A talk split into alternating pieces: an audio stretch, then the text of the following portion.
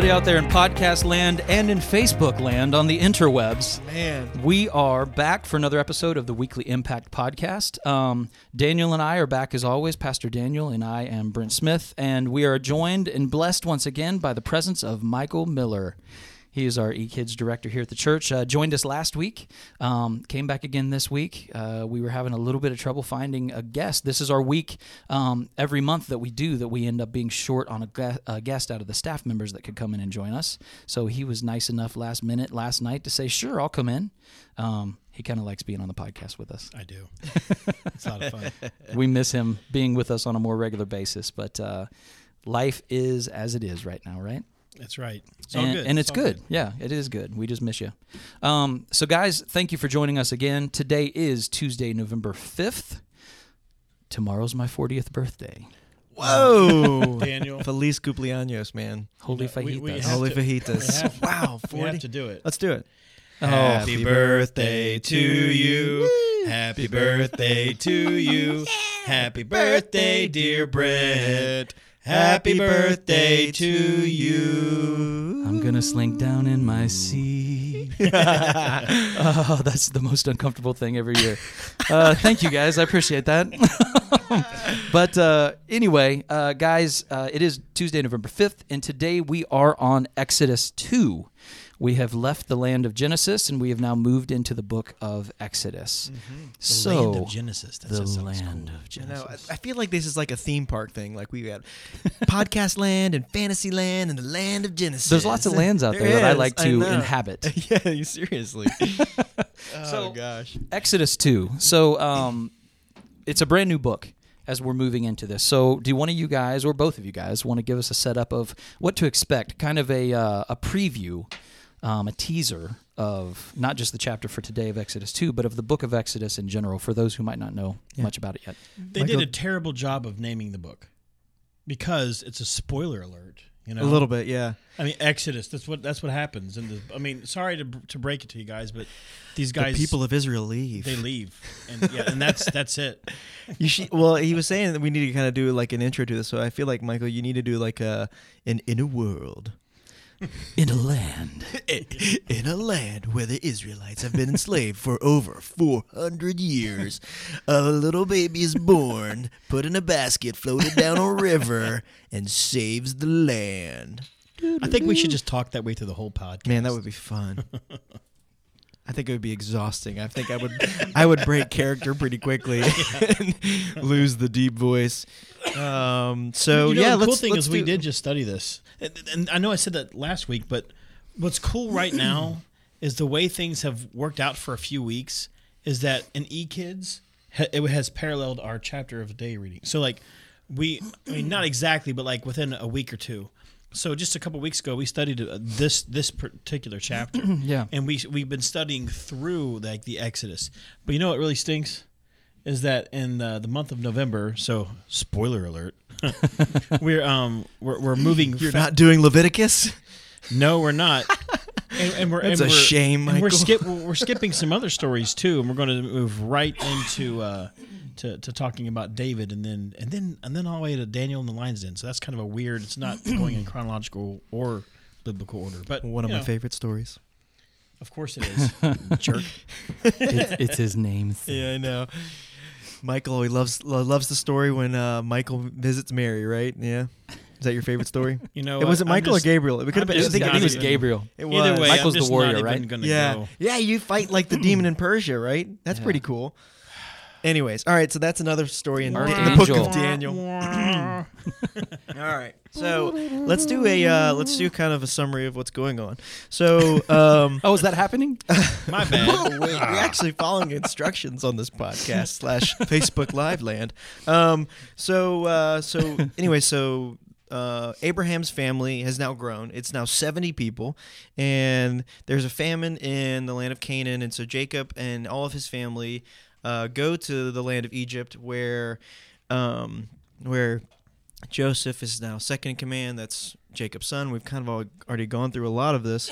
Uh, but what's really interesting, and I didn't really know about this even kind of until recently, is that um, Genesis, uh, through Genesis and through this time in Exodus, that uh, God is really able to shape the nation of Israel because with the famine, with just the pressures of being so close in proximity to the Canaanites, it would have been very easily easy for the people of Israel to assimilate and to become part of them. And you kind of see that pressure happening uh, throughout, like the story in Shechem. That's really awful. You know, it, it, their, proximity to um, the Canaanites are uh, is kind of having an effect on the family and is diluting a little bit of the family of God here. And so they are going to Egypt, where it's a awful civilization in that they're extremely racist and they're extremely prejudiced against other people and they're very arrogant about their culture and their race that they would n- know there was no way for them to assimilate. They would never assimilate. There was no pressure at all to assimilate with any of the israelites. And so they grew and they flourished. And this nation basically gets preserved in uh, in this land of Egypt. Um, and so all this is kind of transpiring. There's been 400 years that they have been in Egypt, and now they've been put into slavery. Uh, and so uh, there's a new king, uh, a, a pharaoh that has uh, doesn't remember Joseph and all the things that Joseph has done to uh, to benefit the land of Egypt, and and so Of course, now that was 400 years ago. yeah, Yeah. so it's a long time. I mean, and I mean, the, and so the population's growing. I mean, they think that like by the time that the Exodus took place, there was about a million people uh, in that were Israelites. Uh, so they have definitely grown. Uh, it is not a small tribe of people that are walking through, especially when they're walking through the wilderness. like it is a large group of people. Yeah. Um, and so, so yeah, so this is all kind of now we're getting to the point where, um, you know, the the land has come uncomfortable. That the Egyptians now see the Israelites as a threat, uh, potentially, especially if they get invaded by the Hittites. Uh, that they could side with them, and they could it could be like the dissolution of the Egyptian culture, and so. Uh, they enslaved the uh, Israelites. Um, they used them to build monuments. The period, the pyramids have already been built, so they're not building pyramids, but they're building monuments uh, and building up cities. And so you have all of this kind of stuff transpiring, and uh, God is still there, and He's still working, and He's listening, and He hears the cries of the Israelites. And so then enter uh, kind of Moses and, and his story and different things like that. So that's kind of a little bit of, I guess, the background of what's really been going on uh, between this kind of this relate this kind of issue between the Israelites and the Egyptians and the enslavement of the Israelites and uh, just the harsh treatment that they are, are receiving. All right. Did I miss anything? I don't think so. Okay. Um, so, guys, I would ask you right before we go to the scripture here, real quick, um, something that we wanted to start committing to because it was really beneficial when we did it a couple weeks ago. Just ask you guys as you're watching on Facebook Live. Take a second. If you look at the video where the comments are down in the left-hand corner, uh, there's a share button. If you would share the uh, share the live stream as we're doing this, the Facebook Live, I guess, if you want to call it. But um, if you would share that around, sorry, I just choked a minute ago and I'm having a little bit of trouble getting my voice back. But if you would take a second and share that, and then also if you're listening on the audio version of this podcast, um, please take a moment and um, share the podcast, subscribe, uh, give us a like, give us a comment if you would. Um, that always helps people find us. So if you value what we're doing here, if you would take a second and share it so others can find it as well, we would appreciate it. So anyway, um, we are going to get into today's scripture of Exodus 2 from the Dwell app. So here we go. We'll start it now. and We'll be right back. Now a man from the house of Levi went and took as his wife a Levite woman. The woman conceived and bore a son, and when she saw that he was a fine child, she hid him three months. When she could hide him no longer, she took for him a basket made of bulrushes and daubed it with bitumen and pitch. She put the child in it and placed it among the reeds by the river bank and his sister stood at a distance to know what would be done to him. Now the daughter of Pharaoh came down to bathe at the river, while her young women walked beside the river. She saw the basket among the reeds and sent her servant woman, and she took it. When she opened it, she saw the child, and behold, the baby was crying. She took pity on him and said, This is one of the Hebrews' children. Then his sister said to Pharaoh's daughter, Shall I go and call you a nurse from the Hebrew woman to nurse the child for you? And Pharaoh's daughter said to her, Go. So the girl went and called the child's mother. And Pharaoh's daughter said to her, Take this child away and nurse him for me, and I will give you your wages. So the woman took the child and nursed him. When the child grew older, she brought him to Pharaoh's daughter, and he became her son. She named him Moses because, she said, I drew him out of the water. One day, when Moses had grown up, he went out to his people and looked on their burdens, and he saw an Egyptian beating a Hebrew, one of his people. He looked this way and that, and seeing no one, he struck down the Egyptian and hid him in the sand. When he went out the next day, behold, two Hebrews were struggling together, and he said to the man in the wrong, Why do you strike your companion? He answered, Who made you a prince and judge over us? Do you mean to kill me, as you killed the Egyptian? Then Moses was afraid and thought, Surely the thing is known. When Pharaoh heard of it, he sought to kill Moses. But Moses fled from Pharaoh and stayed in the land of Midian, and he sat down by a well. Now the priest of Midian had seven daughters and they came and drew water and filled the troughs to water their father's flock. The shepherds came and drove them away, but Moses stood up and saved them and watered their flock. When they came home to their father Reuel, he said, How is it that you have come home so soon today? They said, An Egyptian delivered us out of the hand of the shepherds and even drew water for us and watered the flock. He said to his daughters, Then where is he? Why have you left the man? Call him, that he may eat bread. And Moses was content to dwell with the man, and he gave Moses his daughter Zipporah. She gave birth to a son, and he called his name Gershom, for he said, I have been a sojourner in a foreign land. During those many days, the king of Egypt died, and the people of Israel groaned because of their slavery and cried out for help. Their cry for rescue from slavery came up to God, and God heard their groaning, and God remembered his covenant with Abraham, with Isaac, and with Jacob. God saw the people of Israel, and God knew All right, and we're back. That was Exodus 2 from the Dwell app. Um, just the beginning of the story, really. So, uh, what did you guys want to touch on today with that? One thing that I think was interesting, kind of piggybacking on what you were saying before we read the scripture, Daniel, the theme of unity. Mm-hmm. See, we, we see that everybody's kind of broken up. All these tribes are just kind of like, well, it's very tribal, right? And and I think I see something interesting that God keeps on doing with Joseph he sticks the Israelites right in into business in Egypt. Now, of course, bad things happen; they have to escape Egypt. But before that, he sticks Moses right in Pharaoh's house too. I think it's interesting that as as people are being super tribal, and I understand that God is trying to develop His tribe, you know. Mm-hmm. But if as we read through Old Testament scripture, we know that the like prophecy and uh, which is fulfilled that that you know God would bring all nations you know to Himself, like, and it, and it will be through the tribe of Israel.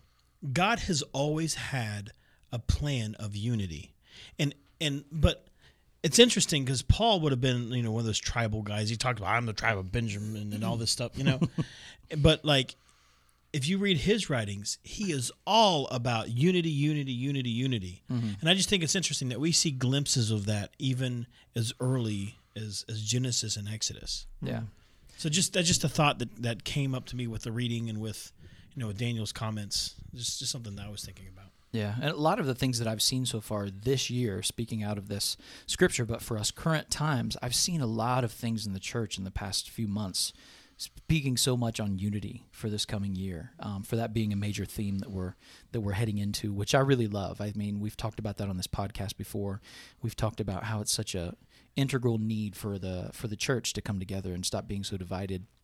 Because if we come together and we work together and we quit focusing on our differences, this world's going to change drastically. Yeah, I mean it's no it's no surprise that Jesus prayed for that specifically for uh, for the church when he was uh, when he was getting ready to be crucified. One of the last things that he prayed for specifically was unity, because um, and even we saw that kind of with the Tower of Babel. Even though God seems kind of tongue in cheek when he says some of the stuff, but when the humanity becomes united, uh, it's it's powerful. I mean, there's there's something powerful that takes place here, and I think that that that is um, that you are seeing that you're seeing that that that th- it almost feels threatening to Pharaoh when the Israelites have gotten so like large Right. and unified Yeah. and and they're doing exactly what God has called them to do. It says basically when it says they were fruitful and they multiplied, it's exactly what God commanded Adam and Eve to do in the Garden of Eden, and, and the call to humanity um, is to, uh, to is to be fruitful, is to multiply, and I think that um, you know this is we take a lot of the things that we read in Genesis, Exodus, a lot of the Old Testament, the the stories that are that people are experiencing in the physical, we can take it metaphorically and use it spiritually. Yeah. Um, we're not building the nation of Israel in Goshen, even though we have a Goshen here. Uh, that's not the plan. Um, It's not uh, Goshen? It's not. Yeah, yeah. So we're uh, we're not building the nation of Israel in Goshen, but what we can do is see how God is uniting us to then to multiply and to bring His kingdom uh, here and preserving in a lot of different ways. Um, uh, to uh, as as as the danger of assimilation. So when if as is the, if the Israelites, if uh, Jacob's family would have assimilated completely into Canaan, they would have just basically adopted all of their beliefs and all the systems and the culture, and that's really easy to do. It's it's easy to to go with the tide than it is to swim upstream, right? And so if you are, um, you know, as our culture is uh, kind of shifting in radical ways, um, you know, it's easy to kind of assimilate to that. And, and so this is not, uh, uh, you know, kind of let's distance ourselves completely from uh, the culture because Jesus has already established the community. He's already established the kingdom of God. And so we're out now, you know, almost going into the promised land as and less, less about, I would feel about the pres- pres- preservation side of it. So anyways, that's, I don't know why we're going off on this tangent, but anyways, um, well, it's it's there, there are some good points here, Daniel. I mean, it's not really a, a tangent. This is important. You know, when, we, when we're talking about unity, you know, because you're, I see there's this idea because to now we we talk about unity, and but then you see stories like this, and, and you start seeing how that there's an exodus that, that that they are separating, right? And so, and and you talk about how like if they had unity at this point, then it could have been bad because they could have lost their faith altogether. So like, I think what that does is is that brings up something that we need to, to talk about because we're reading through the Old Testament. We've read through the old the, the New Testament so often. We're reading the old now and we've read through the new. That we need to talk about some of these differences. Does that make sense? Mm-hmm. So one of the things that I'm seeing here with unity is that yes, in the New Testament we see more unity. Yes, in the Old Testament we see more separation. One way that I'm learning to read the scriptures is is to to kind of ask a question with when you see God doing something that you say, wait a minute, the New Testament doesn't seem like God does that kind of thing. Ask why and, and ask what would have happened if God hadn't did what he did. Hmm. So like in this Exodus story, if if let's say that that God decided to let them be unified with Egypt hmm. instead of you know, letting them what would have happened well, they would have continued to be slaves maybe they, they would have assimilated into their culture you know bad, it would have ended up worse than it ended up and then that's a question i've had to answer for the, the kids uh, uh, on sunday as we were reviewing some of the stories of moses they're like well, well michael why did why did god you know kill all you know all the these Egyptians that were chasing them out, out of the Red Sea? Why did he kill all of them? He let, he let the Israelites go through. Why did he have to kill everybody? You know, and we have to look at those questions and ask, okay, what happened if God hadn't acted? Well, then the the Egyptians would have it would have what would have been the purpose of even crossing the river? The Egyptians would have caught up to him and killed everybody. So so again, I, I think that as we read through these difficult stories in the Old Testament, we need to ask ourselves what would have happened if God hadn't acted. and there's um there's a little uh, God is is working globally here, and you can see that um, that not only did uh, God preserve the nation of Israel in Egypt, He was also giving the the Canaanites an opportunity to repent. Like it says that when the story of Abraham, that he says that the that the sins of the Amorites and the Canaanites hadn't kind of uh, hadn't reached a boiling point, and so that was like 500 years where God was being patient with Yep. th- with this culture, and we know that these cultures are really wicked. Like, I think when we look at the plagues, we can think like God is awful. Like He's doing like terrible things and killing like the firstborn sons of the Egyptians. Uh, and I know we're getting way ahead of ourselves. Uh, we haven't even okay. gotten there yet, but but what we see is that like Pharaoh man, like his insecurity about his ability to be king and uh, and hold power has him kill every single boy that's born. Every single boy is thrown into the Nile. you know, and I mean like that is awful. Like that is like that's terrible that that scene and then like we see like that same kind of insecurity happen even in the story of Jesus where Herod goes and kills every single boy that's Yep. 2 and under in Bethlehem. And like and so this uh, the culture of violence and this culture of uh, of power and might makes right uh, is so destructive to humanity. And so there is something where eventually uh, these actions come to a boiling point, and God punishes, and God will punish this this culture, this Egyptian culture, for uh, its enslavement of people. So it's it's it's uh, it's it's a society that's full of injustice. And we see that God doesn't want a society like this. So when He starts laying out the commandments that He gives uh, Moses and the Israelites, and the covenant that He that He makes with them uh, through His commandments, He wants a society that's full of social justice, that values life, um, and that uh, that loves and serves other people. And we see all of that kind of taking place here. And so God has to almost set a people aside to be able to model that so that they will be able to show that. And, and Israel, um, they don't do a great job. I mean, they fail immediately when they after they get the commands, and we'll find out about that later. Spoiler alert. Um, but uh, so yeah, so this is kind of a uh, it, it's it's it's it's interesting that God is is doing His best to give humanity the opportunity to do exactly what He designed and intended intended them to be, um, but there is this pull and this the sin corruption that has just kind of tainted humanity. And it, and each civilization rises up and becomes like this. Babylon was the first. So tower of babel is kind of the first civilization that we see that rises up and rises up against god and then it crumbles. And then we have uh, now we have you know a good picture of egypt and their rise to power and then you know what will eventually kind of crumble there. And and then the new babylon that we have and then the assyrians and the persians and the greece and rome and all these things we see all these civilizations rising up to power and they become very barbaric in nature. Um, and so uh, but god is constantly trying to uh, rescue humanity and try to show humanity what he's designed us to do. But he's given humanity the opportunity to choose how they're going to build their civilization. And so uh, that's what god i think is doing here is, is he's building a civilization to hopefully show the rest of the world what he's like and what it looks like uh, to, to follow him uh, so So, so as we've started with uh, some things before the story and a lot of things after the story, um, with the, with what we see here in chapter 2 um, I, I taught the kids, like I said, just a few weeks about this. Our our um, our theme this month, well, last month was uh, courage, and uh, so we, we talked about how how different characters in, the, in these stories were courageous, and then this story here in chapter two. I find three people that I think were extremely courageous, and they're not expected. Um, Moses' mom. Now, I want you to imagine, like, the craziness that she was in. Now, we don't see really, really much about Moses' dad here. We just hear uh, his, his mom making a decision that that mom decides, you know what? I don't want I don't want my baby to die. I want to put this baby out in the river and just trust that God will do something with it. Like, Yeah. imagine that for a moment. You got to be desperate. I mean, like beyond desperate to to choose to put your child in a basket and send it down the river rather And- than and- try and- to keep it with you and keep it alive. and on that, you're, it's a you're three- risking it's your a own three life. month old. It's a three month old baby.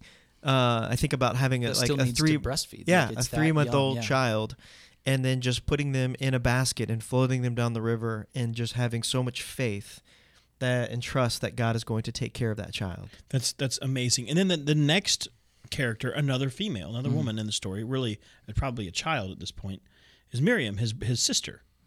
We kind of forget her in the story. She steps out. Now keep in mind this is dangerous, right? People are seeking to to kill you know these kids.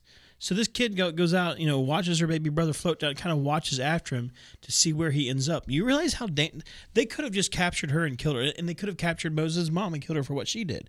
And these people, it's not just like the the risk of putting your baby out there in the river. That's not just what it is. You're risking your your very life f- Yeah. by doing these these things and by defying what Pharaoh says. So so that's another just ridiculous amount of uh, of courage from a child. So I mean, we can see like as as parents how courageous we can be, but we also see how children can have ridiculous amounts of courage too. And then the third character is one that I think we most of us don't even think about, and that's Pharaoh's daughter. Yeah, that's Because- the one I wanted to talk about. Because we we want, we want to be like, well, she's one of the bad guys. You know what? Think about what she does. She sees, she knows this is a Hebrew baby. We see in Scripture that she knows it's a Hebrew baby, right? Mm. She defies her father. Mm. She defies the father slash the king. That's a no slash a god. I mean, they worship Pharaoh like a god. Yes. yeah, Yeah. She defies this to do the right thing, which is re- is amazing. It- it's just simply amazing to me that she does this. So we see three women that have extreme courage to do the right thing, and I think that's an awesome example to us as we you know deal with really difficult decisions. Mm. Yeah. You know, can can we make decisions and, and do the, the the right thing? You know, and it's not. Sometimes the right thing is very mm. easy because we see in Scripture, do this, don't do this. Right. But sometimes morality is not that black and white, and it's hard to figure out. Imagine having to, to decide what is the right thing. Just, I mean, should, would, would it have been the right thing for for Moses' mom to just keep Moses there and hide him un, under the the bed? You know, think, well, God will protect him. Uh, what what is the right thing? How did she know? Sometimes courage is difficult. So uh, just just the fact that she could figure out the right thing and have the courage to do it to me is the the most amazing part of of this chapter. yeah. And Moses was a, like you said, a three month old baby. So she had spent three months with this child. It wasn't like Yeah. she just had him and just got rid of him before she could bond with Yeah. him or anything. But she had already done that bonding time with him and still chose to give him up. So that's, yeah, that had to be super And I, and I think that this to me speaks as I wouldn't have probably drawn from this without having kids and being a parent. The uh, there's such a challenge to want to control every aspect of our kids' lives, our their safety, everything, and and that can be so maddening, especially with a baby, um, with so many unknowns, whether they get sick or different things like that. Um, one of the things that we had to learn very early on in, with our son Judah was to trust God with the things that we can't control when it comes to him. yeah. Um, you know, he was not sleeping at all. We've we've shared the story before. He was not sleeping at all, and so uh, he ended up. He was so much more comfortable sleeping on his belly, right? And they were like, you know, you, you don't do that, right? You only have babe, you only have him sleeping on their back because of you know things that could happen, um, and it was. We were terrified. We were terrified of this, but um, I mean, he had enough neck control and neck strength to be able to sleep on his stomach. Uh, but it was we had to trust God with that situation, and it was terrifying for us. Like we have a visual monitor, and I'm sitting here at like three in the morning just Oh, watching the visual monitor, Mm. being like, "Lord, please, like, do not like, you know." But I, I'm limited. I, and I'm limited in my capacity and ability to protect and watch over my son, and uh, and so I had to trust God. You know, I had to trust God in, in that scenario, and um, please don't call child services on us for something like that. I mean, like, but it was. I mean, like he could not sleep on his back and he get he would just he would cry constantly through the night until he would and he was so much more comfortable sleeping on his stomach and so like How many times did you hold your breath and watch the monitor real close just to see if his back was moving? oh my gosh i do that every night Yeah. every night and it was terrifying for me and the lord was just even saying he was like like there's some there's things you just have to trust me with right? There's a, and uh, there's a, a scripture that says like unless the lord is watching over the city the watchmen watch in vain you know unless the lord is building the house the builders and the laborers work in vain. And and that spoke to me as a parent and it said unless the lord is parenting my child and watching over my child like i parent in vain because there's so many things that are out of my control and i'm so limited. And in my own weakness i need to sleep i need to eat i need to do all of these things that that need to uh, that i need to do to sustain me where god is completely self-sufficient and he is able to watch over and care for the people that i love uh, so much more than i can. And so there had to be just kind of like a release almost like there had to be a release for moses' mother where she just had to she had to do everything that she could to put moses in the best possible situation and then had to trust god with everything that was out of her control and out of uh, and Um, and so that is just kind of for me drew a lot of like similarities to our personal experience. Obviously, you know, our son wasn't in the grave danger that Moses was in, but uh, but either way, it was it was it was an act of trust for us to trust God with the things that were unknown or the things that we couldn't control, uh, and know that He is always at work. And and I think that also I see that kind of at the end of this chapter here hmm because the Israelites are in a terrible situation, right? And and it's almost like at the very end you see that God as uh, he his timing is is very intentional, right? He knows that now is the time to act. Like my my my translation says, he uh, verse twenty five it says that he looked down on the people of Israel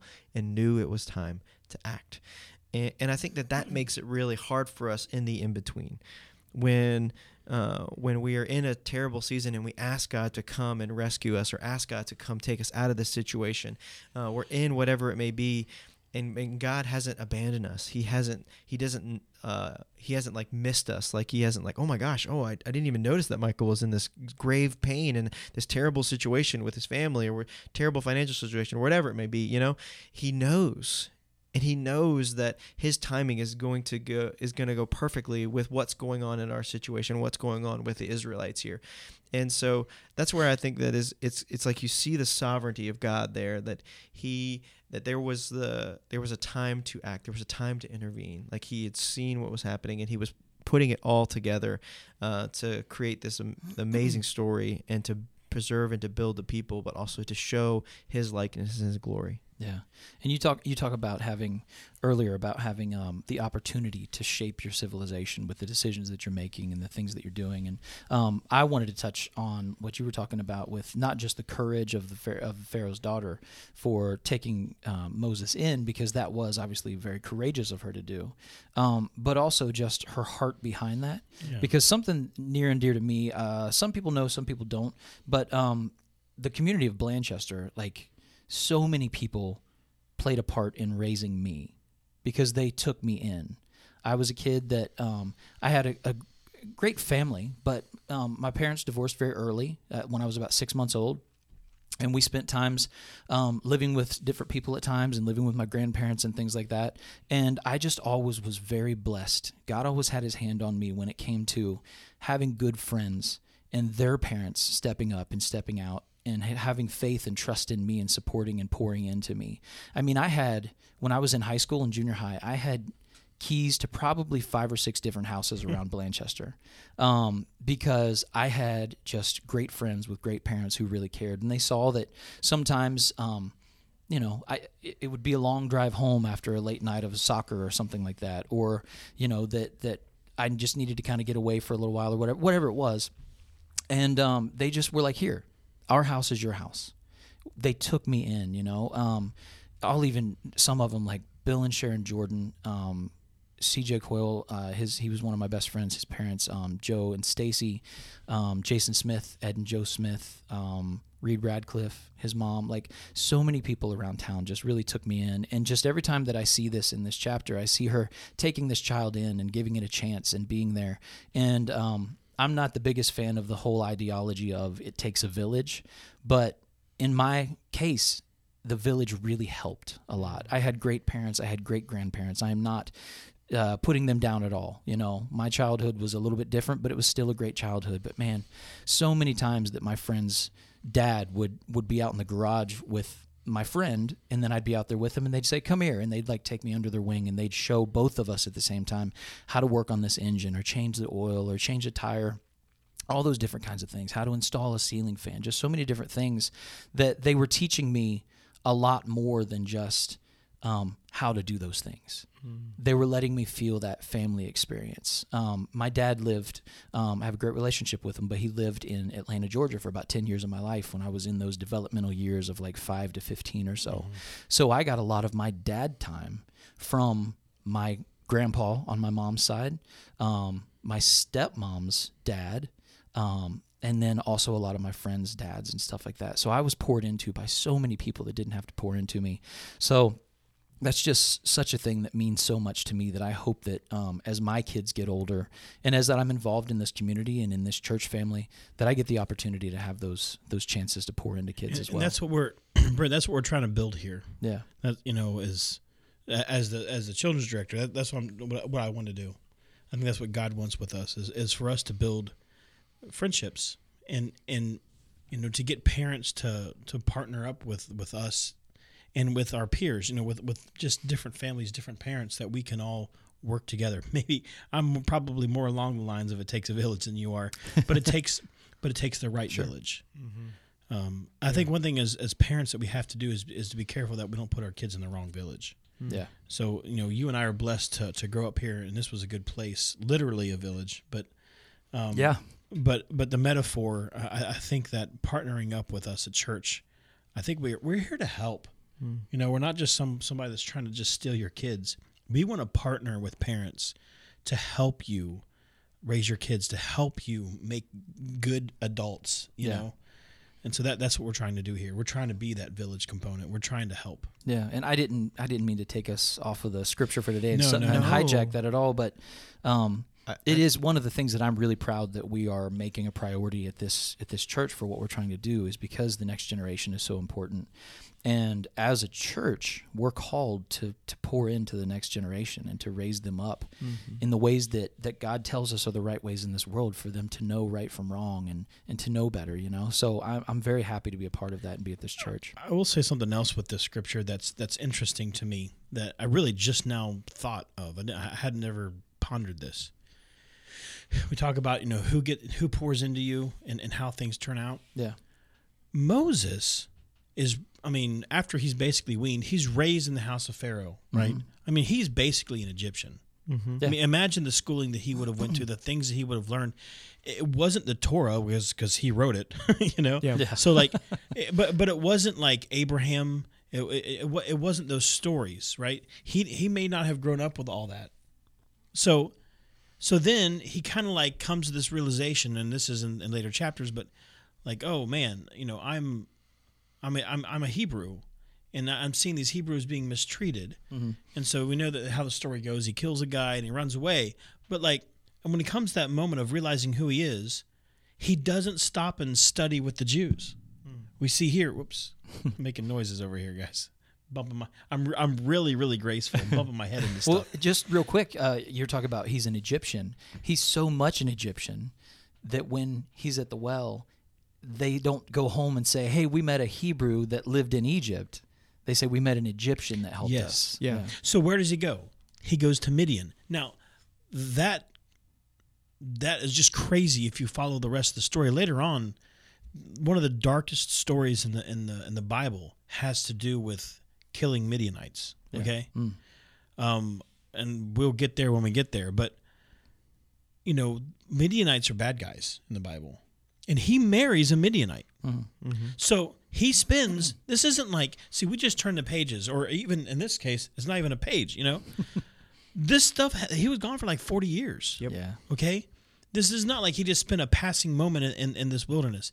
He spent f- about forty years raised in, in Egyptian culture, mm-hmm. and then he spends about forty years with Midianite culture. Mm-hmm. Okay, and then by this burning bush, God calls him back to Egypt to free his people. The reason why I mentioned that in this story, and what just appeared to me as, as we were looking through this, is we are very quick to, to take people that have a different upbringing or a different thought or different opinion or different even belief system and call them names and, and, and call them false prophets, you know, because they don't agree with us. Could you imagine, could you imagine being a Hebrew slave as this Egyptian slash Midianite guy that happens to share the same blood as you do, coming and saying, "I'm going to go free these guys," and then he starts writing scripture and said, "Hey, this is how things are. This uh, God's talking to me. He talked to me through a burning bush, Daniel." Okay, you are a Hebrew guy, right? You've heard the stories of your of your forefathers. Who is who does this Moses guy think he is? Yeah. He's a false prophet Yeah. Right? He's a false prophet. He is he is no good. He's a dirty, rotten liar. He's not even one of us. So the reason why I bring that up is I think as we as we grow and as we learn in today's day and age, let's let's like slow down before we start calling people names just because they disagree with us. Sometimes God uses some people that don't agree, like Je- like the- Jesus. imagine uh, imagine being one of the Pharisees. Yeah. Mm. When when Jesus starts saying things like "It was said to you of old time, but I say to you, what?" Yeah. Yeah. So I, I say when when people preach, listen, stop being so judgmental. Listen and see what you can learn first, and judge later. Yeah. I mean, it, we've talked about that. The key to all of that is humility. Mm. You got to be humble enough to know that you don't know for sure on so many things that when somebody else has a different opinion, you got to have that piece of you that goes, I don't agree with that, but I'll listen because you never know. A, a key to, to reading some of this stuff in Scripture when we talk about false prophets and stuff, which is not in chapter two, so I'm really doing terrible. But you know, I was we haven't really touched on chapter two that much at all, except for the uh, the whole story with Moses and the uh, reeds in the basket. Right? sorry, it's okay. No, we've deviated. But- it's fine. but but I but did a, the same thing. a thought to do this is we tend to read Scripture and how it applies to other people. We try, we tend to like kind of write our rules and so we can judge the world, mm-hmm. and that's not the point. So when we read about false prophets, when instead of thinking like, "Yep, this pastor's a false prophet," yeah, that guy's a false prophet. That instead of looking outward, let's look inward. Mm-hmm. Mm. Am I a false prophet? Even if you're not a prophet, you know what I mean? Like, a- a- am I teaching falsehood? Am I teaching my children falsehoods? How do I know? Mm-hmm. How am I sure? Is it just because Daniel or Phil says so? Or, or, or is this the truth because I've discovered it? You know, are we praying about our beliefs? Are we, are we, are we studying? What, how, what are we doing to figure out whether we are false prophets or not? Yeah.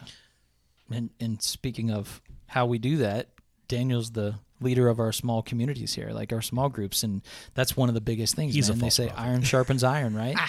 like you get in communities, you have discussions Yes. like we're having today in Mm-hmm. Bible study and other things like that, and that's one of the best ways to really, really check yourself. You know.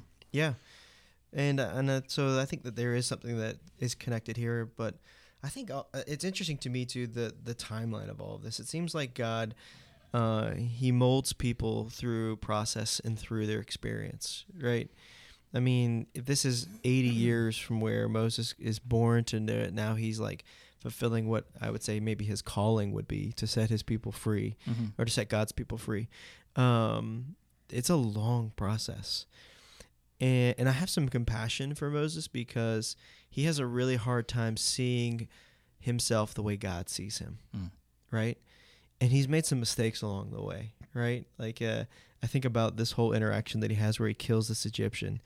It's almost like God has like birthed in him a passion for the people that he, for his people, for the people that uh, that he and that he is uh, the tribe he's born out of. Even though he's been raised as an Egyptian, he I think he really knows that he's still a Hebrew, uh, and so he comes to the defense of uh, Hebrews and he kills an Egyptian slave master or, or, or taskmaster.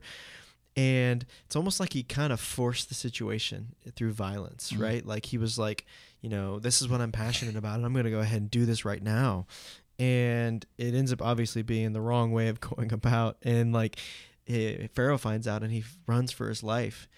And I wonder what that was like for that 40 years uh, from being in the palace to being raised as one of the sons of Pharaoh and um, and now being isolated tending somebody else's flock it's not even his own flock you know Mhm. and and doing that for for 40 years right and um, just kind of how that could shape so much of how he views himself. Like he literally he's arguing with god when god is equipping him to his calling to let his people go and he's doing it through miraculous signs. Like he's like throw your staff on the ground. It turns into a snake and then he pulls it he grabs the, the tail and it turns back into a staff and put it your hand in your shirt and then pull it out. It's got a skin disease on it you know. Ah, and then put it back in and it's fine you know? And he's doing all these things. And and Moses is still kind of seeing himself through that lens of his mistakes and and the, I would say probably the time lost right? He's got a lot of time to think about how many opportunities he's probably missed. Um but the wonderful thing is that God has the ability and capacity to equip, to qualify, and to call Moses to do something greater because what God sees in us is so much greater than we, either what people say about us or what we even think about ourselves. Mhm. Um, so there's such a dynamic, I think, uh, shift in identity. Uh, what I see in this story of Moses to go from this high, extreme high to this very extreme low to kind of back into the process of working back to what God has ultimately uh, called and, and sees sees in Moses. Um, and and I, I don't know that to me really kind of like sticks out and kind of uh, kind of like following this trajectory of of his uh, his identity and who he identifies himself as. Um, because because life experiences can just beat us down and we can start to begin to absorb what we think people think of us and that becomes who we are. Um, and god's voice needs to be the main voice. Mhm. You know we're in facebook land right now as we like to call it. And there's a lot of competing voices of telling us who we are what how we're valuable what we bring to the table. And and a lot of times man if we mess up that label stays you know? And, and if it's a bad mess up that label can last for a really long time Mhm. right? And and so i just um i just think that an encouragement that we can see in the story of moses is that god's what he says about us supersedes anything that we can do anything that people can say about us and anything that we can even do to sabotage our own uh, reputation our own identity um, and and I love that about this story. You know, I love that about that story that God has has the ability to take um, messed up people and do something amazing. I think that we we say that a lot, even at Elevation, that we're a bunch of messed up, broken people that love Jesus and want to help other people, you know, follow Jesus and fall in love with Jesus. Yeah. Uh, so You know, you, you mentioned like God's perspective of how He sees Moses as an individual, as He sees you, as He, as he sees all of us individually. Another thing about God's perspective that we see here in the Scripture is the very end of this chapter. Um, we we see that that God heard their cry. Now, here's the difficult truth. Okay, there was like 400 years where it seemed like nothing was happening, right? Like they they they're in they're in they become in slavery, and and did God hear their cry then? Yes, God heard their cry, and that's something that's very difficult for us to understand. That sometimes we live and we die, and God heard our cry, but it wasn't His timing. Mm-hmm. And guys, that's so so hard. That's so hard. But we see here what happens. See, God has always got something bigger going on. Yeah. See, th- this is hard to explain, but these words were actually captured um, when, when Israel was enslaved like three times later, right? Because you know the story of, E- of of Israel is they're enslaved, they're free, they're enslaved, they're free. You know, they're, so they're they're in their last you know um, time that they're they're kind of captive. That's when all this stuff actually gets edited and pinned down. Okay, so these these Hebrews at this point in time they get a chance to see this story of Moses and it lifts them up. They get to see that our God is the kind of God that breaks chains. Our God is the kind of God that that leads people out of out of slavery. So like if they hadn't gone through that 400 year period, then then people in their future would have not have had this encouragement. Mm-hmm. Does that make sense, Daniel? Mm-hmm. Like what I'm trying to say is God has something bigger. Sometimes we have personal sacrifice for something that's greater and larger for humanity, and we may live and die not even knowing what our sacrifice meant. Yeah. That's a hard truth mm-hmm. because we tend to look at our perspective in our lifetime, but God is generally up to something that's eternal. Yeah. And I think that there's a passage of scripture, and I cannot remember for the life of me where it is, but it's uh, where it says that David did the will of uh, the Lord in his generation. Um, and I think that um, that's one of those things where whatever whatever your present situation is, um, seek what God is tr- is doing. You know, He's always working. You can hear, you can see this. He's always working. He's listening. He's watching. He's he's um, he's hearing what's going on. He's he's active. Um, you know, pull yourself maybe out of the the personal situation and the personal perspective that you have. And I think that's really hard for us because we're kind of conditioned in our culture to really only think about ourselves. Mhm. Um, So pull ourselves out of the present situation and say, okay, God, how are you working in here? Like, how are you speaking? And God, how can I respond in a way that's going to uh, go in kind of alignment with what you have going on? Because I think that you see Moses kind of taking matters in his own hands, killing a guy, and then running away, running for his life for 40 years, you know? Mhm. and but God is he's using it. He's using all of the situations for his glory. But God's timing in bringing Moses in and, and equipping him in the process is now like he's he's doing it the way that God planned on doing it and God intended on doing it when it came to save his people. Mhm. I just can't help getting out of my mind when he said Moses killed a guy. I, I see like Brett killed a guy. Yeah, I I I, I, killed saw him with that. the trident.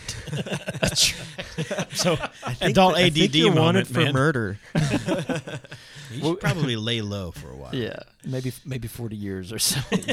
um, so, guys, we're gonna wrap up because that we've gone to about forty-five minutes or so this week. Um, so, uh, Michael, would you mind praying for us this week? Sure. Thank you, man. Our dear Heavenly Father, we um we thank you for the, for the for this day. We thank you for friends, and we thank you for the folks listening to the podcast. And Lord, we just thank you for you and your and your scripture and your wisdom. But Lord, as we look at this this story, as I taught the kids, Lord, just um help us to have courage, um like uh, like these ladies in this in this passage. Help us to have courage to do the right thing even when it's difficult. And Lord, as we uh, as we you know look at the rest of this chapter, Lord, we see that you're there. We see that you are there. You listen, and uh, and that you have a bigger plan. So Lord, help us to to be in tune with your your will and your bigger plan, so we can be a part of what you're doing, even if there is personal sacrifice. But Lord, we do love you, and uh, we thank you for all these things. We ask it in your name. Amen. Amen. Amen. Thank you, Michael.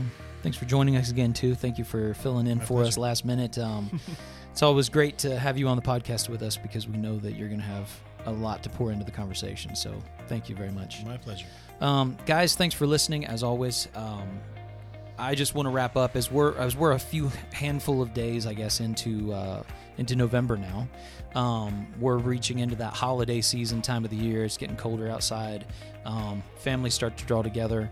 Um, so just keep your family in mind this year. Be praying for them um, and try to enjoy the time that's coming up with them on Thanksgiving and Christmas and everything else. Um, but if you don't have family, if this is a time that's hard for you, um, come see us. Come get involved in a community. Come join a small group.